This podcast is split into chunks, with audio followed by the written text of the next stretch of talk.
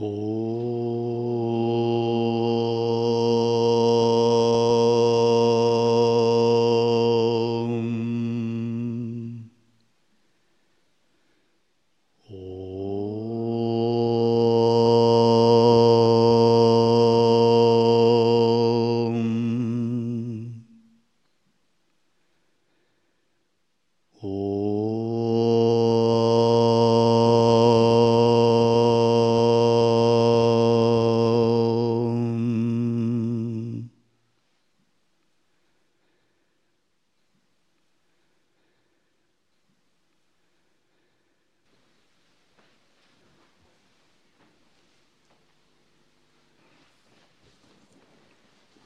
Так мы продолжаем знакомиться с энергиями Сатурна, со вселенскими силами, которые действуют в нашей жизни.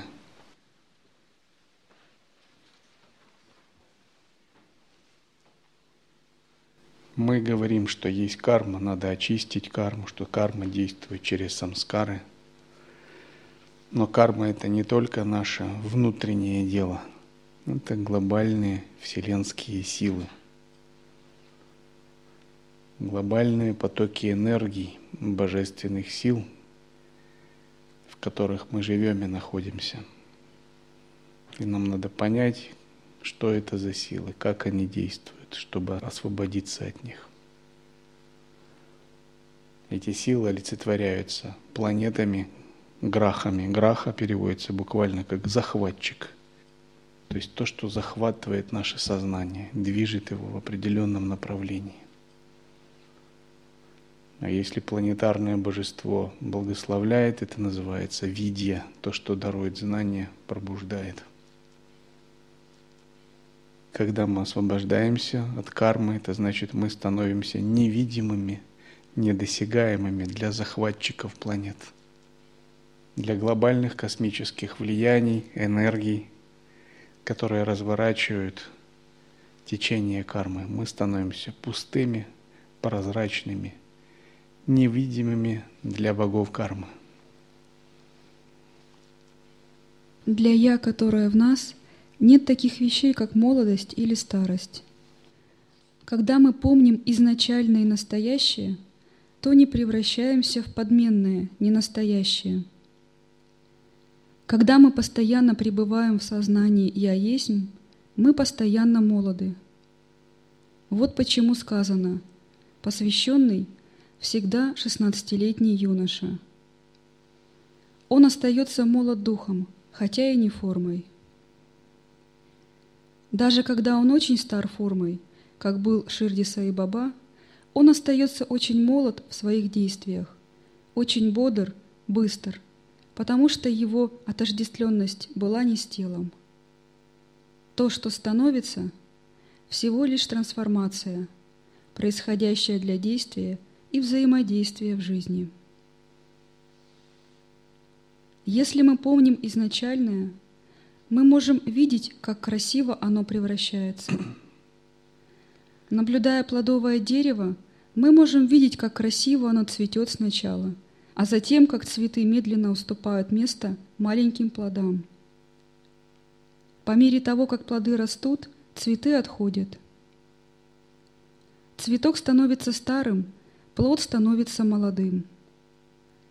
Затем плод созревает, оставляет семя, которое снова вырастает во фруктовое дерево и опять дает плоды. Это продолжается. Мы находимся в потоке трансформации. Трансмиграция, трансформация, паринама. Это мир становления – и там, где становление проходит через раджас, тамас, через прерывание осознавания, боль, страдания, через грубую материю, такие области называются сансара.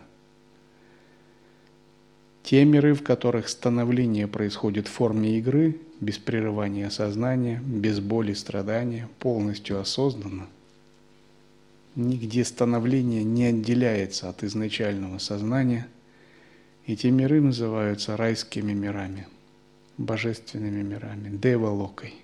Это уже не сансара. В таких мирах обитают ситхи, нити ситхи, риши, девы. И, наконец, мир, в котором нет становления. Это мир чистого недвойственного сознания, сатья-лока, мир парабрахмана, нирвана. Нам надо всегда помнить структуру миров ведической вселенной.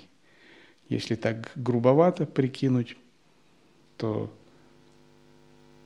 согласно концепции ведической вселенной есть физический план, грубый физический мир.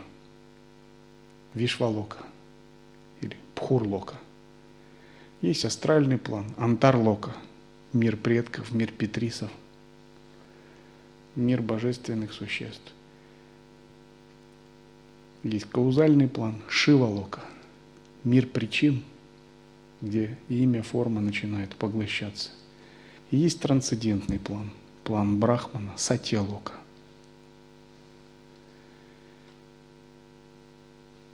И все эти миры пронизаны изначальным божественным недвойственным сознанием – и во всех мирах, кроме Сатья-Локи, есть в той или иной форме становление. Даже в причинном мире есть становление.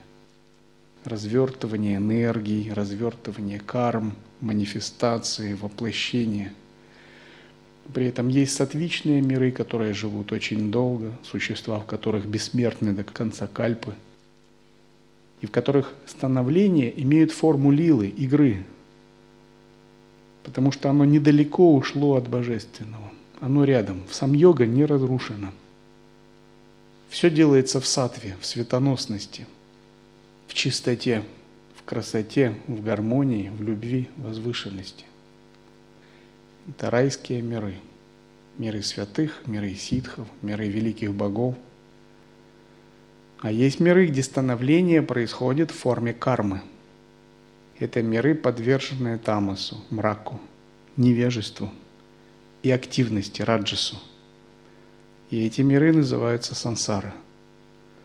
Круговорот, вращение, которым живые души трансмигрируют.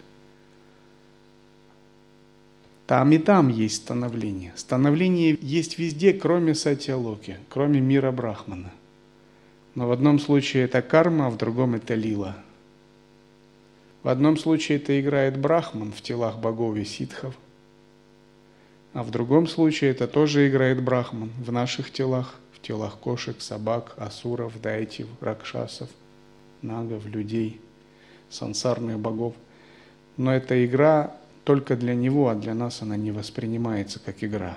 Нарушена сам йога, равновесие между раджасом, тамасом и сатвом в пользу раджаса и тамаса. И тогда эта игра уже не распознается, она становится кармой, причинно-следственным законом, ограничением. И тогда идут страдания, старость, болезни, смерть, непостоянство.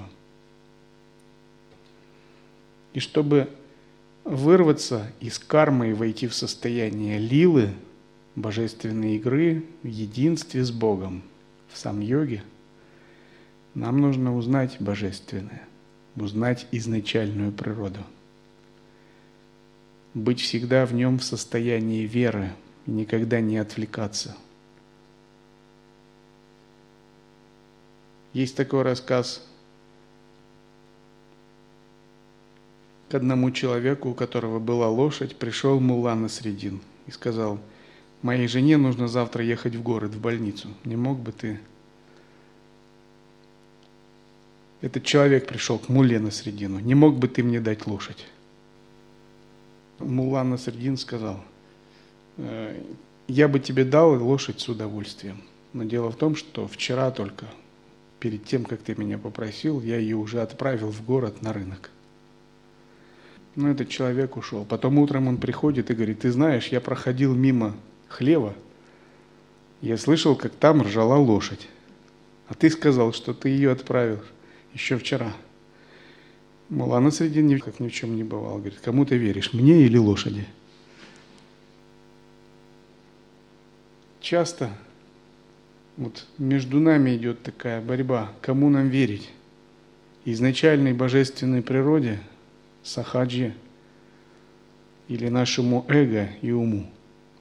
И мы должны верить изначальной божественной природе, а ум и эго игнорировать.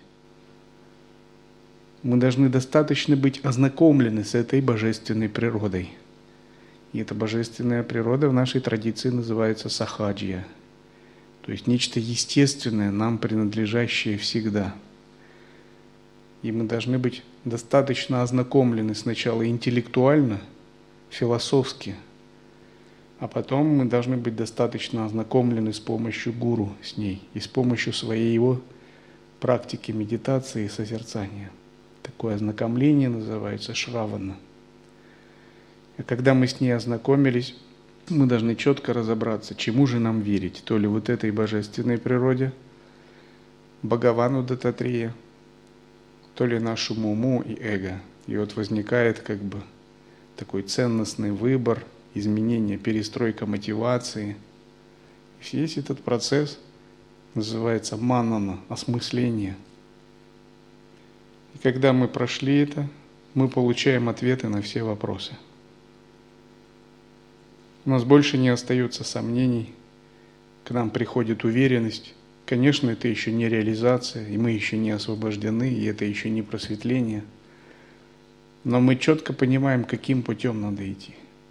И мы уже не сбиваемся с пути. Это подобно тому, как ночью сверкнула молния, и вы искали дорогу, но не видели ее. Молния сверкнула, вы увидели четко эту дорогу. И у вас теперь есть фонарик, чтобы освещать себе путь вперед.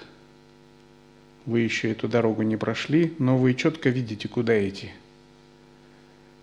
И вы идете. это называется нидитхьясана.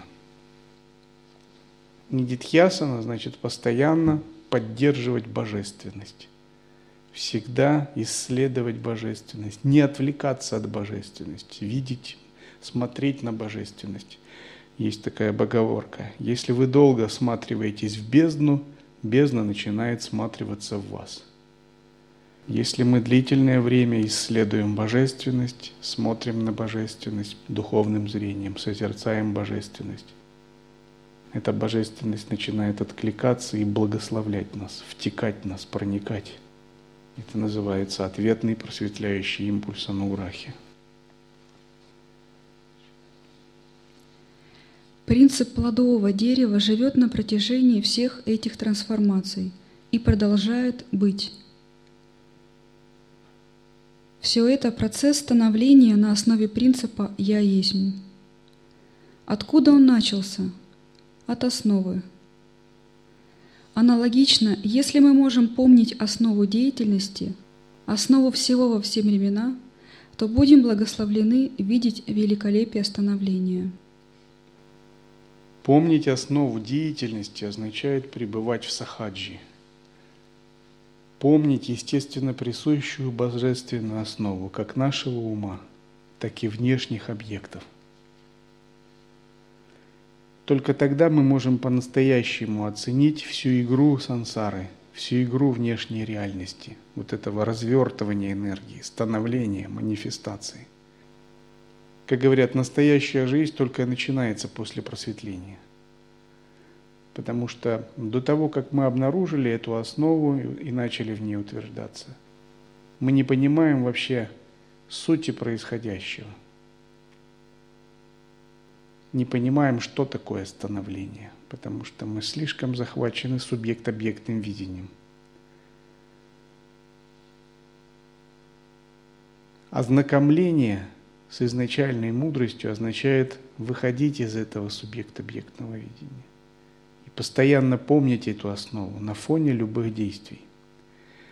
И вот есть метод анава-йоги, позволяющий вам самому себе как бы сделать такое ознакомление.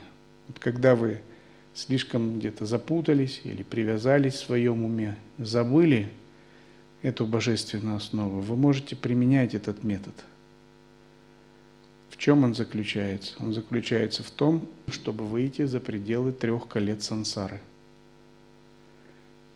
Надо сначала обнаружить субъект, вернее, обнаружить объект,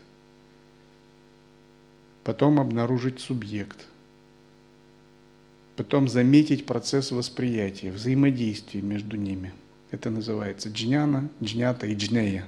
Три кольца сансары. Субъект, объект, восприятие. Это просто, это каждый ребенок должен знать. Что вот я субъект, это объект, а между нами есть процесс восприятия. То есть субъект сигналит мне, на сетчатку глаза посылает изображение, на ухо посылает вибрацию, потрогаю, на кожу будет послана информация, на нос посылает какие-то запахи, может быть. Это процесс восприятия. И мы должны немножко изменить ход своих мыслей, исследуя вот эти три кольца. То есть сначала начинаем с внешнего, то, что понятнее всего. Например, я вижу эту видеокамеру, она для меня объект. Я замечаю, ага, вот он объект. Внешний мир это тоже, все объекты. Я живу вот среди объектов. Я в мире внешних объектов – Теперь думаю, а кто же видит эту видеокамеру? Кто воспринимает? Я. Я – это, несомненно, субъект. Мое субъективное сознание. Я вот себя осознаю, как живущего в теле, как думающего, говорящего, как личность. Я замечаю этот субъект, я его как-то тоже могу пронаблюдать, вот заметить процесс мышления, процесс пребывания в теле – Два объекта замечено. Теперь надо заметить третий. Третий посложнее – это восприятие. Я субъект, воспринимаю объект. Например, я вижу эту видеокамеру. Пусть кто-то щелкнет по ней. Погромче, чтобы можно было воспринять. Я воспринимаю ее, вижу, слышу – то есть я нахожусь в каком-то взаимодействии, в каком-то контакте. То есть я нашел и третье кольцо сансары. И вот они, мы как бы выследили этот механизм, объект, субъект и процесс восприятия. Вот на чем держится вся сансара, все неведение, вся двойственность, вся тройственность. И теперь надо попытаться соединить субъект с объектом, субъект с объектом, объект с объектом. То есть почувствовать это все слитным. И субъект, и объект, и процесс восприятия соединить. По крайней мере, зародить такое намерение. Если мы попытаемся соединить это внешним способом, физически, например, я подойду к камере – Все, недвойственность реализован. Это не поможет. Все равно я останусь, это я, камера останется камерой. Я не могу залезть в нее с атомами, клетками своего тела проникнуть в объектив, в штатив, в тренок. Все равно двойственность все равно будет. То есть нам надо найти какой-то другой механизм, воссоединение субъекта и объекта. Нам надо найти некое тонкое пространство сознания, где эта соединенность уже существует. То есть нам скорее надо обнаружить это единство, не создать его, не сделать, а обнаружить. То есть надо как-то заметить некое тонкое-тонкое пространство, которое выше субъекта, выше объекта выше процесса восприятия. Оно просто как фон. Оно как фон пронизывает это, а мы его просто не замечаем. Вот как рыба в воде плавает, она не замечает воду. Вода для нее среда. И вот здесь практика метода заключается в том, чтобы дистанцироваться от субъекта, от объекта, от самого восприятия – и чуть-чуть так тонко-тонко начать замечать фон, который выше всего. Искать четвертое. Четвертое состояние. Четвертое как раз и называется турья.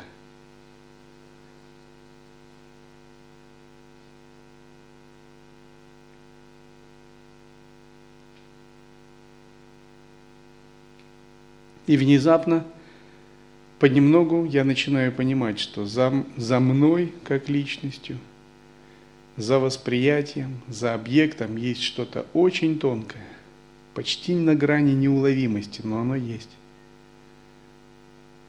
где все едино уже, все вместе, все слито, нет разделения. И вот в этом фоне, в этом пространстве восприятия нет никакого становления –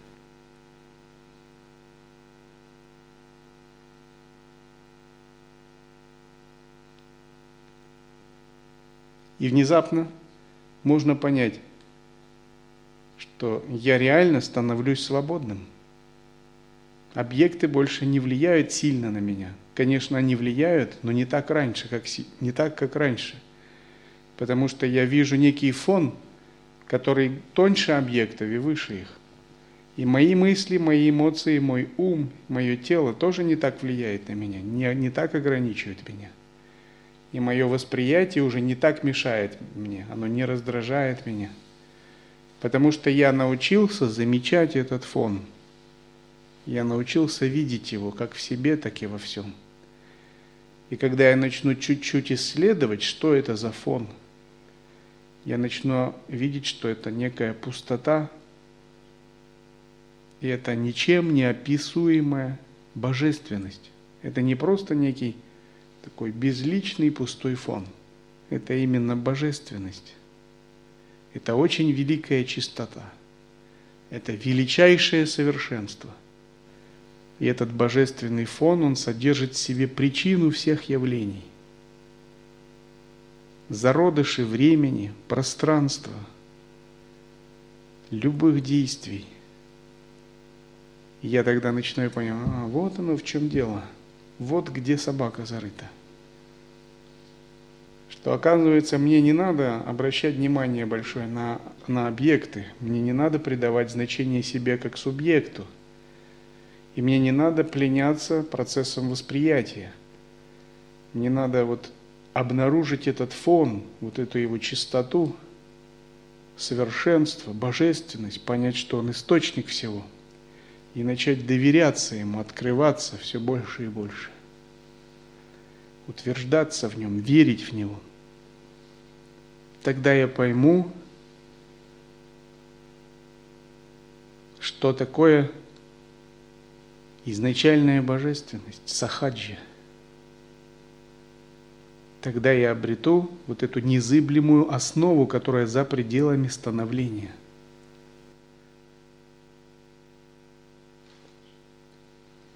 Кольца защиты. Сатурн – это планета, которая дисциплинирует нас – чтобы мы жили, получая опыт. Он обеспечивает пределы и посекает нас повсюду, чтобы мы не слишком расширяли и усложняли свою жизнь. Они действуют как защита, пока мы не приобретем правильное понимание. Кажется, будто Сатурн нас ограничивает –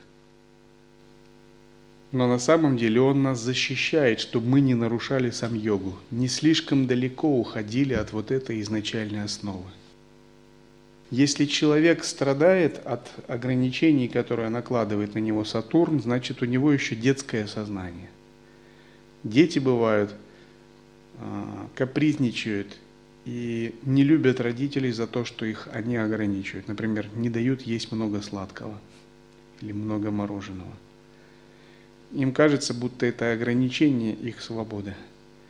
Но на самом деле родители ограничивают, исходя из здравого смысла, чтобы дети не принесли себе вред и не выросли избалованными. В конечном счете, это первая тапасия ребенка, аскеза. Через это он вырастает сильным человеком. Таким же образом Сатурн ограничивает нас – но если мы распознаем это как защиту и как благо, он перестанет нас ограничивать и откроет нам просто новое измерение свободы.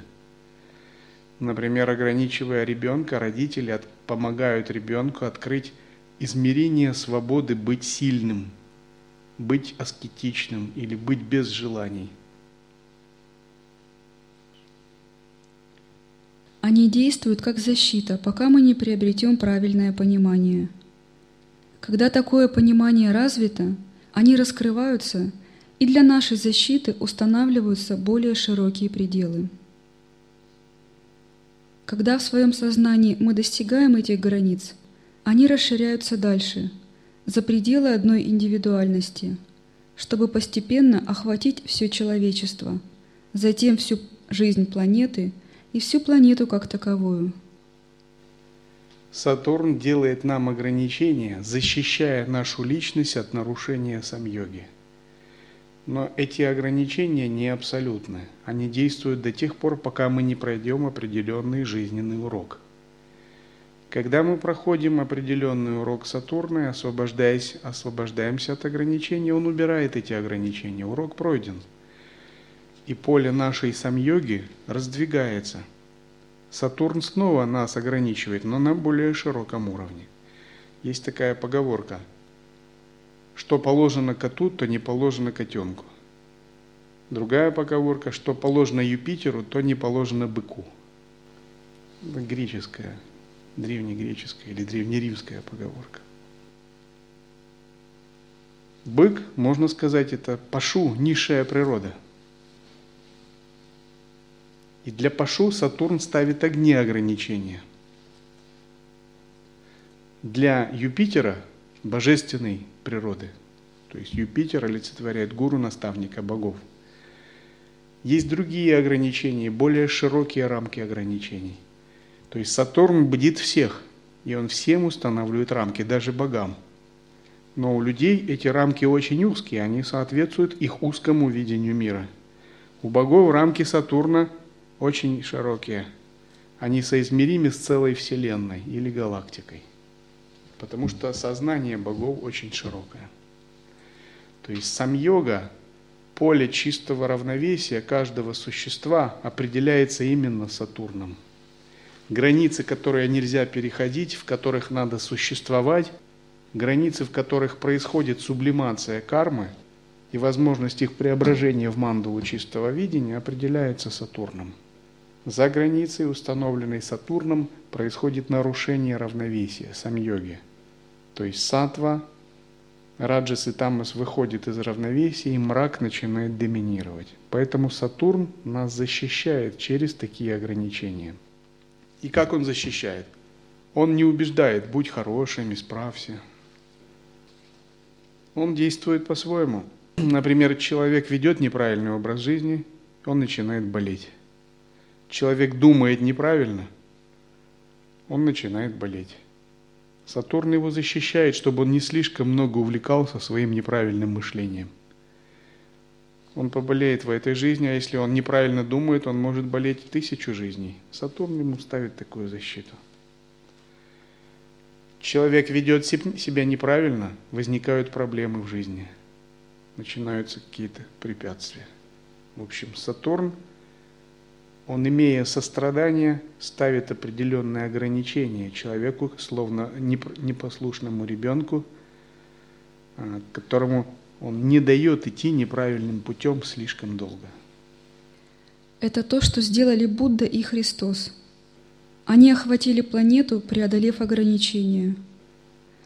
Они не чувствуют колец Сатурна. Они рассматривают их как необходимые защитные оболочки – пока не достигнут требуемый рост в понимании. Это как скорлупа яйца, защищающая цыпленка, пока он не подрастет. Или, например, если человек неправильно относится к материальному имуществу, деньгам, богатству, он ему дает некоторую возможность обращаться с ним. Но дальше, допустим, стать очень богатым, Сатурн ему запрещает, то есть есть запрет – то есть жадный, криминальный человек, вышедший из мафиозных структур, может получить по карпе некоторое богатство, но не может стать очень богатым, потому что граница Сатурна выстраивает так отношения, она как бы ему говорит, ты не можешь с этим богатством справиться, широты твоего сознания, твоего великодушия, качества их сознания тебе не хватит, это богатство тебя убьет.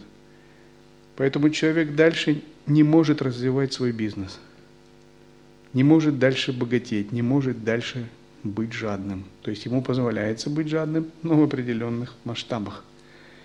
Дальше, чтобы развить, получить более высокое богатство, допустим, или власть, или влияние, он должен обрести качество садху, качество любви, сострадания, непривязанности. Или человек добивается определенной власти, но дальше у него идут препятствия, возникает оппозиция, возникают альтернативные движения – или нарушается гармония с другими а, правителями, и его власть начинает шататься. В стране начинается революция. Это сигнал человеку от Сатурна, что ты неправильно распоряжаешься своей властью, у тебя возникла эгоистичная привязанность к власти. Когда цыпленок вырастает, скорлупа разбивается – с одной стороны происходит рост цыпленка, который пробьет скорлупу. С другой стороны, с ним своим теплом сотрудничает мать-курица. Таким образом, всякий по мере роста сознания проникает за пределы своего тела и распространяется вокруг, одновременно расширяя и свое понимание. В какой мере он растет в сознании, в такой мере с ним сотрудничает Мать Природа – Такие расширения возможны через принятие закона, налагаемого Сатурном. Ваше упражнение в любви завершено только когда вы можете обнять всякое живое существо на планете. Сатурн показывает нам, каковы наши ограничения. Считается, что Шани, божество Сатурна, является покровителем тех, кто практикует самодисциплину – аскетов, монахов, отшельников. То есть это те, кто добровольно берут определенную тапасию. Тогда Сатурн через такой образ жизни, через такую тапасию помогает духовно расти человеку.